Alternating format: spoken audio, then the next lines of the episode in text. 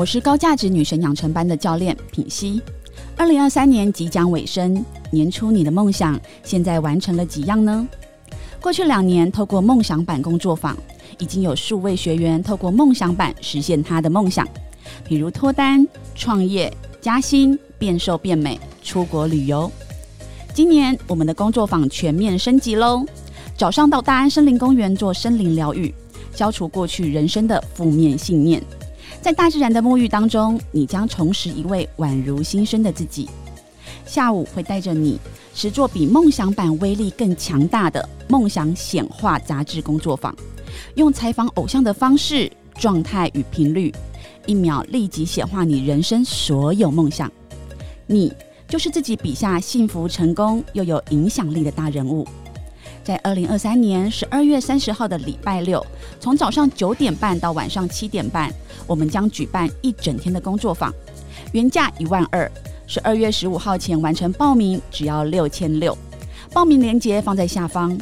生命不是现在就是太迟，当你决定报名的时候，你渴望的一切，宇宙已经为你用最好的方式安排喽。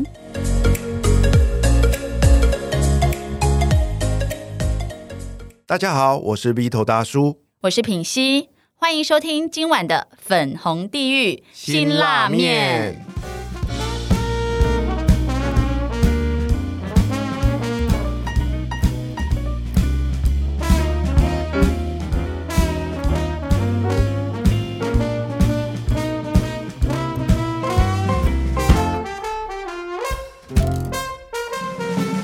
今晚我们继续邀请到全世界最火红的学姐来跟我们分享她的念书的方法，让我们掌声欢迎 Carol 学姐。耶！谢谢火红的好 V 头大叔，谢谢火红的女神。哇！塞，我觉得学姐是我真的是看过，长得漂亮，然后人又亲切，又会念书。好哦但是我想知道，到底学姐你在以前功课不好，跟你后来呢成为高材生，你有觉得就是你受到的待遇不一样吗？呃，我觉得自信不一样，你自己的自信不一样。嗯。以前总觉得就是不管我再怎么努力，好像就只能当那个后段班。嗯。然后我以前的体育成绩也不是说像你说的那种可以保送，然后又前三名，我就觉得好像我人生什么都没办法，嗯。什么都不好。可是后来慢慢的知道了这套方法之后，哎，慢慢成绩开始提升，然后尤其是在体育系当中就成为那个唯一，因为我是体育系当时第一个拿到教育部奖学金到美国修习第二个硕士学位的，所以那时候就是慢慢的哎自信就累积起来了。所以就我觉得最大的差别，可能也是那种呃接受新知的那种开放程度。以前总觉得会躲在自己的小角落，就是觉得啊，我就是自怨自艾，就是啊，我就是不会。可是到后面慢慢的，你知道了这套方法，然后慢慢的得到了一些成就感之后，我发现人生就有更多的可能性那你成为高材生，因为有有一种高材生是书呆子，啊。那有一些可能就是像你一样，就是哎、又漂亮又会玩，怎么然后 又会念书。啊那你有觉得说哇，你好像接触到的圈层也不一样了吗？呃，对，就是可能追的人也变多，没有啦哇！好来再讲一下，曾经最最雄伟的那个丰功伟业是多少人追你？同最时雄伟间哦，的，天哪，这真的可以聊吗？可以，快点，我们要。哦我要实况转播，学姐刚刚五只手指头数完了，现在脚趾头也拿她现在还拿出来数了。Vito 的脚趾头了，哇！我的天哪，超过二十个，超过三十个了。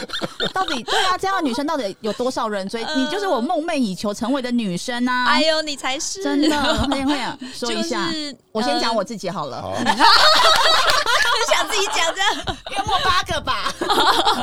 那很厉害，那很厉害。我应该差不多，可能大概五六个差不多，所以你真的比较厉害。没有，我们要看男人的值啊！我都是啊一直阿对萨布鲁 Vito 这种的，就没什么好骄傲。你就是那种很优质的，说不定你是那个啊，那个什么主克伯，主克伯，马克·祖克伯吗？对啊，你哇说说不定脸书你在创办人国外，啊你在国外可能都是这种等级的人追你啊。然后马斯克啊，我那时候就是有一个小，雪你在干嘛？而 且在家里在旁边家。我那那时候后一起学姐什么时候回来？那时候可能就是引以为傲，可能就是呃，包括美国人，然后那个美国人是长得像布莱德比特，哇对，然后有一个泰国人，然后那个泰国人长得很像台湾人的呃那个叫李连杰，哇！然后就是有皇印室家族吗对，然后还有一个黑人，然后那黑人黑人长得像当的现在的奥巴马哇！，international 的感觉，们还蛮有眼光的哎。那所以你当时是周旋在这几这几国男人 对，就是之间 哇？那我想知道你后来到国外去，你觉得国外这段时间给你什么样的影响？哦，我觉得那时候给我最大的感觉就是外国人真的没有在念书的。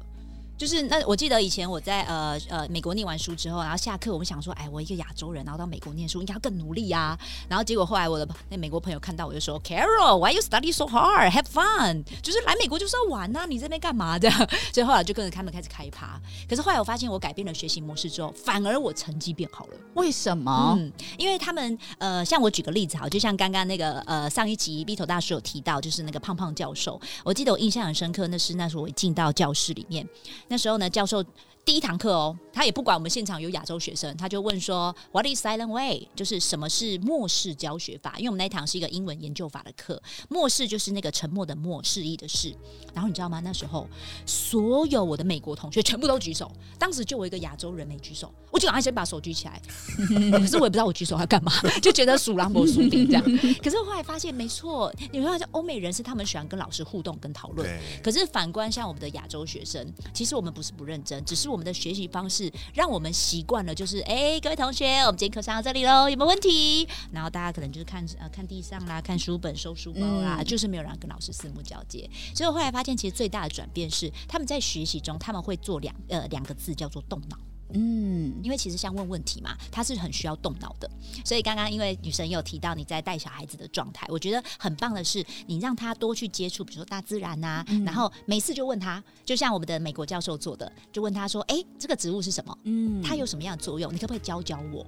所以用教学的方式，它其实也是另外一种新的带动他大脑思考的学习方式。所以你那时候就是变然是你上课的时候就是无时无刻在动脑，反正就跟随着老师。，对，就是你，他会发一直丢问题给你哦，然后你就会发现，这样也会改变你的学习方法，因为你回家之后，你就会发现不行，隔天老师会问我问题，所以我一定要先看，嗯，而且要先去知道重点。在这个书里面，学姐有另外一句金句，我也来跟大家分享。她写的是：高效学习的关键在于大脑要高速运转。没错，哦你看，你自己回想一下，品熙，我们以前上课的时候啊，我们都坐在台下，对不对？就差没有睡着而已。嗯然后我们那个脑袋就就有点像是那个休眠状态，对。真的啊、然后就时间就这样过了，然后下课的时候才突然就是就是醒过来。然后下课了，福利社了，我们这样对，一起去尿尿。还是先尿尿。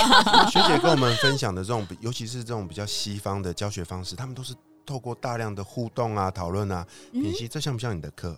哎，我觉得很棒哎。对不对？你的课就是这样啊，我上过你的课啊，然后我们就是标榜的就体验式学习嘛。那你进去就是大量的互动，很少，他很少在讲道理。老老师不想讲话，不想准备，所以一直问问题让他们回答。这是非常好的教学方式哦真的哦嗯是啊，所以我你看，我们我现在采取的也是一个类似工作坊的一种啊互动学习的方式。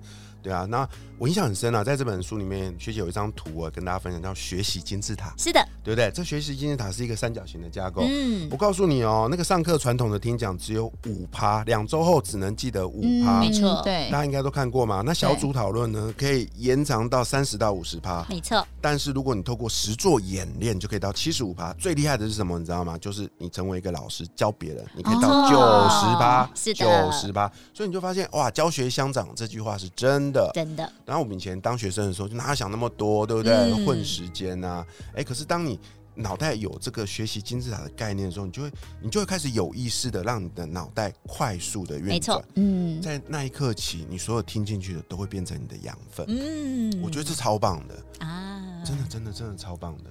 哎、我觉得也是，因为像我跟我小孩子相处的时候，我可能会问他说：“那你为什么最喜欢这个人呢？那对你为什么他这样子不可以这样做呢？”就让他们回答。对，很好，对，就我觉得说，然后他们好像我感觉到他们好像在学校比较少会被问这个问题，所以他们好像会有点愣住。对但因为他幸好还小，对所以也很愿意去思考，嗯对从小培养他这个习惯，就一直问他对问题。提问哦，我很喜欢这本书，还有一个地方我拿出来跟大家分享哦，叫做潜意识学习法。啊，对不对？分心也能拿高分，哇！我看到这个标题的时候，我迫不及待的赶快翻开了。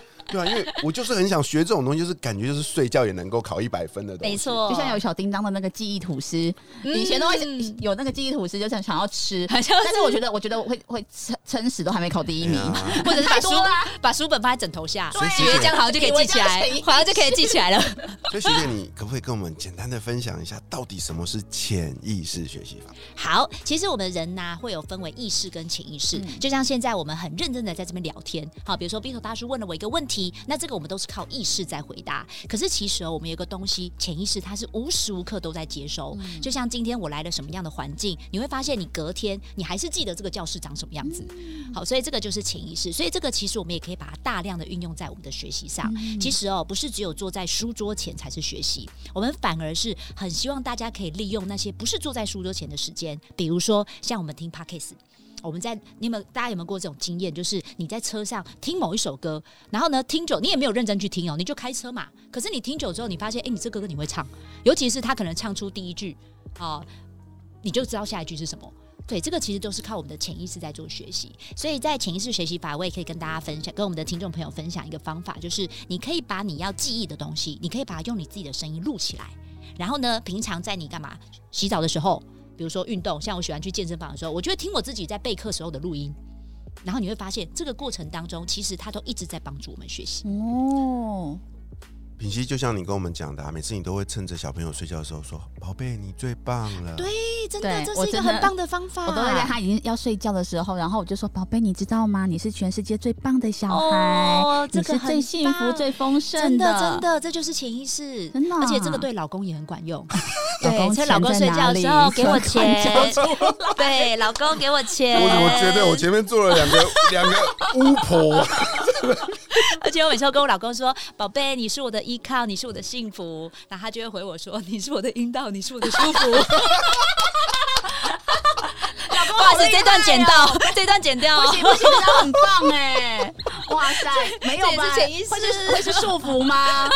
他应该会觉得哇，我好好在里面好开心哦。啊，因为以前啊都会觉得说，像尤其是我，就会觉得说啊，你一定要很震惊的做一件事才会成功。哦对呀，就是以前的人家都这样讲啊。对不对？对可是殊不知，你只要透过潜意识学习法，嗯你可以是同时可以去呃潜移用潜移默化的方式，去把很多你记不起来的东西塞到你的脑袋里。没错，潜意识有个很重要的关键叫做放松。哦我们一定要放松的时候，更容易让这些东西进入我们的潜意识哇！哎你知道我最近刚好在听一个显化法则。啊然后？呢，他就是讲说，平常呢，你早上十有呃花个十分钟在冥想，想要显化。哎他说，但是我想问你的是，你剩下的二十三小时你在干嘛？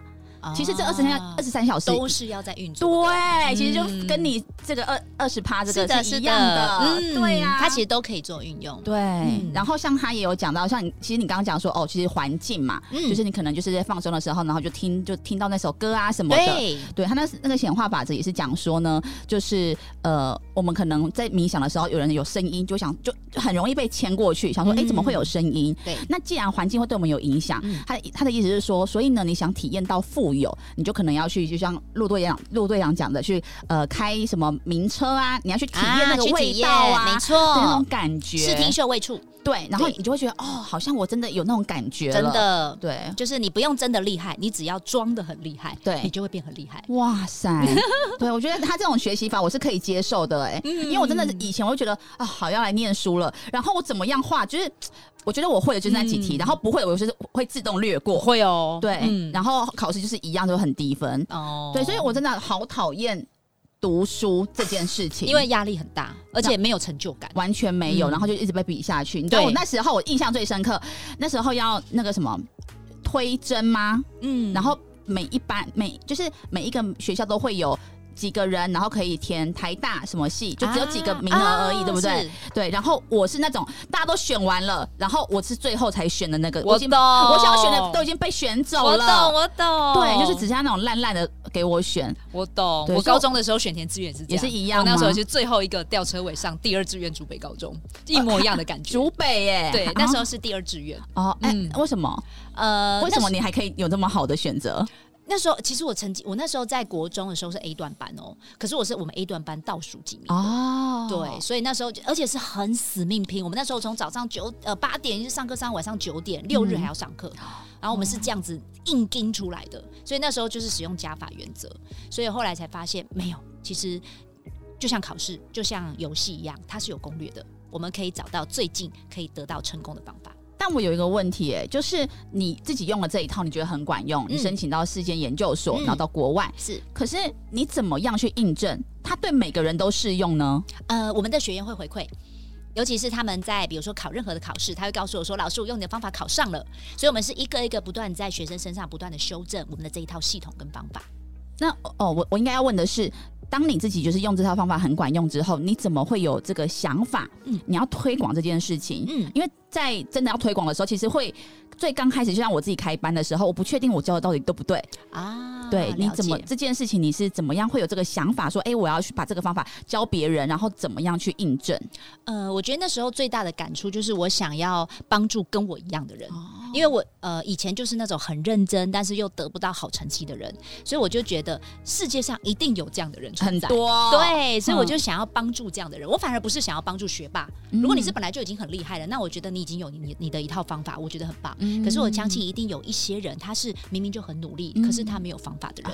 所以一开始的起心动念其实是想要帮助这样子的人，嗯，然后后来也是慢慢的开班授课的时候，然后发现这套方法印证在他们身上，然后一直听到他们的回馈，说老师感谢你，我考上了。像我们有一位学员，他是十五天就通过这个国家甲级的考试，所以从本来程度是零，都是一张白纸。对他那时候其实是他面对了人生的一个很大的关卡，就是差一点是会离开这个世界的。所以他那时候其实整个身体状况很不好，加上他又没有读书方法，所以他已经接近放弃的状态来找我。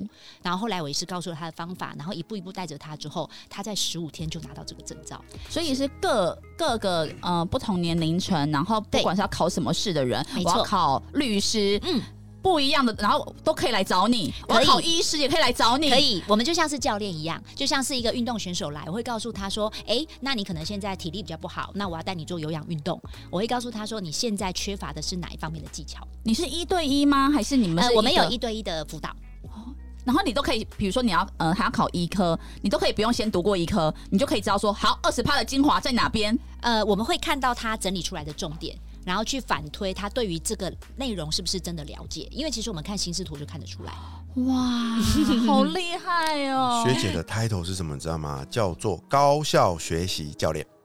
所以呢，不管是什么，你只要跟学习有关，他都可以帮助你。是的，哇，嗯，然后不管。今年几岁？只要你想要去突破你学习上的一个关卡卡点的话呢，哎，我觉得对啊。卡点找卡罗学姐，哎，很顺呢，你好厉害，有进去了，好开心，好厉害！你看，我们用高效学习法，你已经被打通任督二脉了，厉害。对啊，那在最后呢，我想要再请学姐跟我们分享。刚有好，刚有聊到一件事，无感嘛，对不对？事实上，这个在这本书里面也有提到哦，就是说，哎，我们要学习要有感啊，你就要先让你的大脑有感，没错。这时候呢，可以透过三个东西来，一个叫无感，刚有说的嘛，对不对？哈，视听嗅味触，对。另外一个是情绪。啊，对，情绪真的很重要。让你不要就是只是看书，一点感觉都没有，那没有情绪。那你回头去看，哎，我们有读过一些小说啊，或者是电影，你永远记得那个剧情，没错，是因为你的情绪被像追剧的时候，没错，你永远记得。最后一个是什么呢？要动动脑，逻辑。对，你要去串联这个前因后果。所以很多人还看那种叫什么推理小说，有没有？侦探电影，对不对？哎，我觉得那些，所以你你就把这些平常你在这种叫做或者是呃休闲生活中的这些，没错，搬过来在读书上啊，不就搞动搞定了？没错。可是如果他书就写的很无聊，我要有什么情绪啊？我要怎么波动我的情绪呢？自己加情绪，怎么样？现在要兴奋，要兴奋，然后烧自己是哪一种啊？怎么 怎么样可以有情绪啊？就。是你可以把自己融入这个角色，比如说这个历史事件，那你可以把你自己当做其中一员。那如果是我来发生这个事件，比如说清朝农业，如果是我当时我要来主导这个清朝农业，我会用什么样的政策？把我们自己的角色加进去，融入进去。哦，所以读历史很无聊，想说，嗯，我是杨贵妃。哎，对对对，我要吃荔枝，我一点都不胖。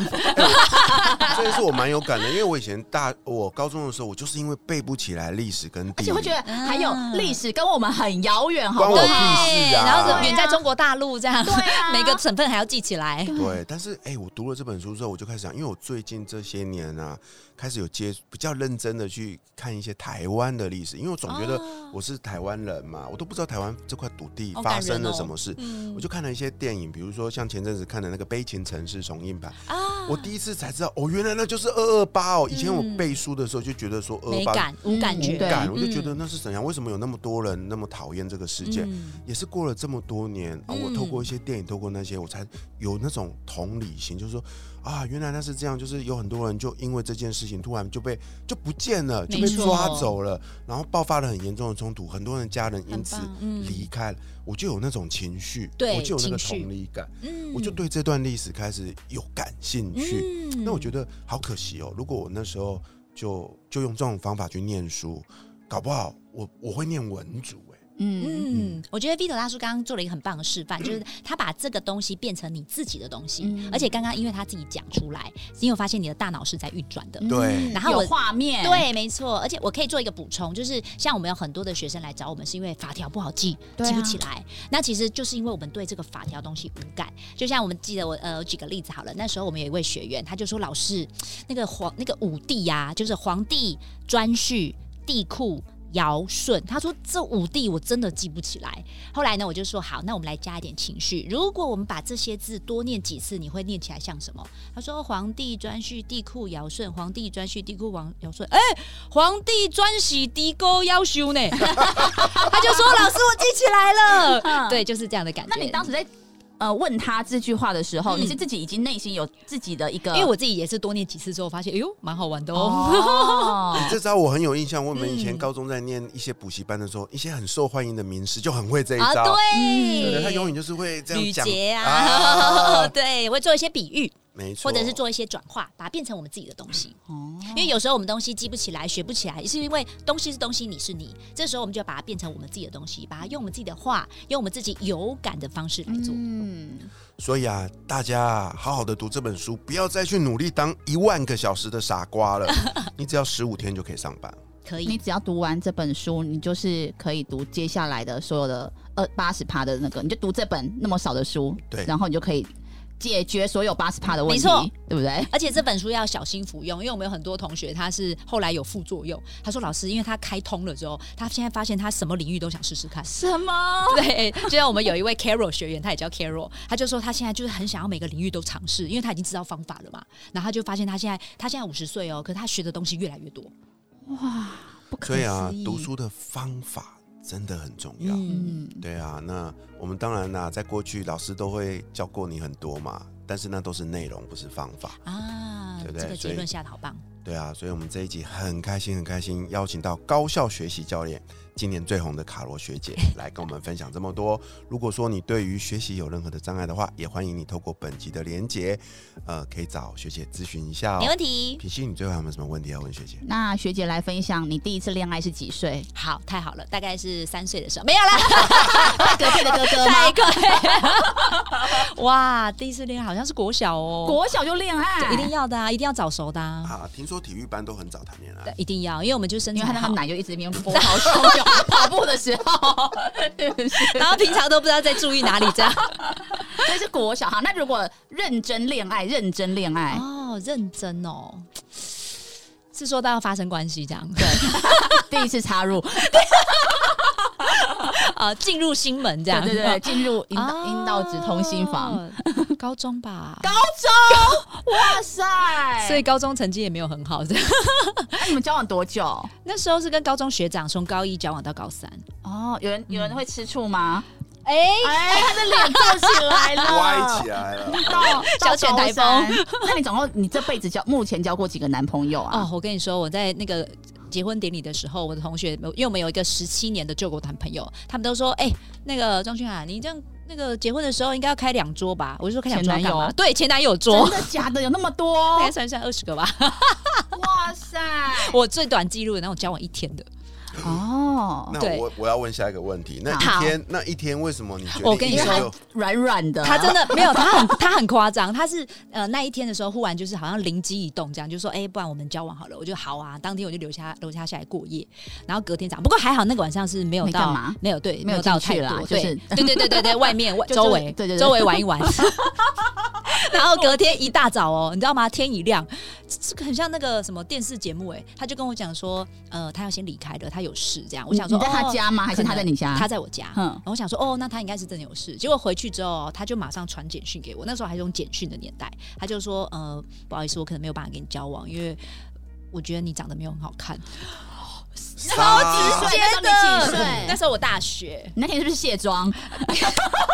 那时候哎，怎么会这样？你那一会不要卸不是妆对嘛？就会太扯了啦！我也我也觉得很欸不是，我觉得他不爽，你们不让他进去啦，啊对不对那天酒喝不够多，因为他技巧不好，傻眼哦！好险没我觉干嘛。得怎么可以那么？对我也这么觉得。这个。呃糟糕，他好像跑错节目，他应该来录《分手的九十九个理由》，最瞎的一个理由，可以很超瞎的，好需要哦这什么鬼理由高材了？生也会被分手，会哦，讲好标题了。哎，对啊，可是我特别想问哦，因为我觉得在我自己呃。看到我自己的学生，那教感情这件事情，啊那有一些是，比如说就是高材生、医生，哦他们过去呢，在呃求学就是一路顺畅，对没有什么挫折有优折越，感，对，嗯可是呢，他们在跟人际相处，其实是会有一些障碍的。然后甚至是，哎、如果这个男生不喜欢我，我喜欢他不喜欢我，就觉得我好像很失败。啊对啊，那我觉得在你身上，我看到了就是一种我可以很开放，然后我可以玩的很开心，可越。挫越勇。对，我也可以读书读的很好，嗯对自己很有自信。嗯那你会想要对这些就是呃，比如说他现在还是在书呆子的路上哦、啊的人，然后在不管是读书或者是在感情上面，你会有什么样的一些建议？哦，很努力，很努力读书，然后现在还就是被爸，因为我们的爸妈嘛，嗯就是上一代的人，他们其实会觉得读书很重要，然后就是要怎么样，要怎么样，要怎么样。其实他们就是人生好像很没有自由，然后等他有自由的时候，又变得是我也不知道到我要到哪边去。了解。嗯，你会给嗯想要给这一群人什么样的建议？好啊，我想要送给我们呃，最后刚好做一个结论好了，送给我们的听众朋友一句话，就是过去不等于现在，现在不等于未来。我相信呃，我们每一天的明天都是一个全新的开始。那就像刚刚品心女神做的很棒的结论，就是其实我们人生中可以有很多的尝试，就像是我以前可能是一个运动员，可是谁会知道我后来是在学习界发光发热？嗯哦，所以呢，我觉得就是不断的去 try 吧。然后不要怕失败，就是其实失败跟成功，他们就是孪生兄弟。有失败的背后一定有成功，有成功的背后一定有失败。就像是我们如果看到树的阴影，表示前面一定有阳光。所以我想鼓励我们的听众朋友，永远勇敢的往阳光走去，因为你不知道未来，说不定就是那个新的奇迹的开始。哇，好棒哦！超棒的，学姐，你虽然没有参加亚运拿到金牌，但是你 在这期节目已经帮我们冠军拿到了金牌了，再次谢谢学姐，加油，谢谢，谢谢女神，谢谢大叔。下一集陪我们吃辛拉面的来宾会是谁呢？我是头大叔，我是品心女神，粉红地狱辛拉面，我们下期见，拜拜拜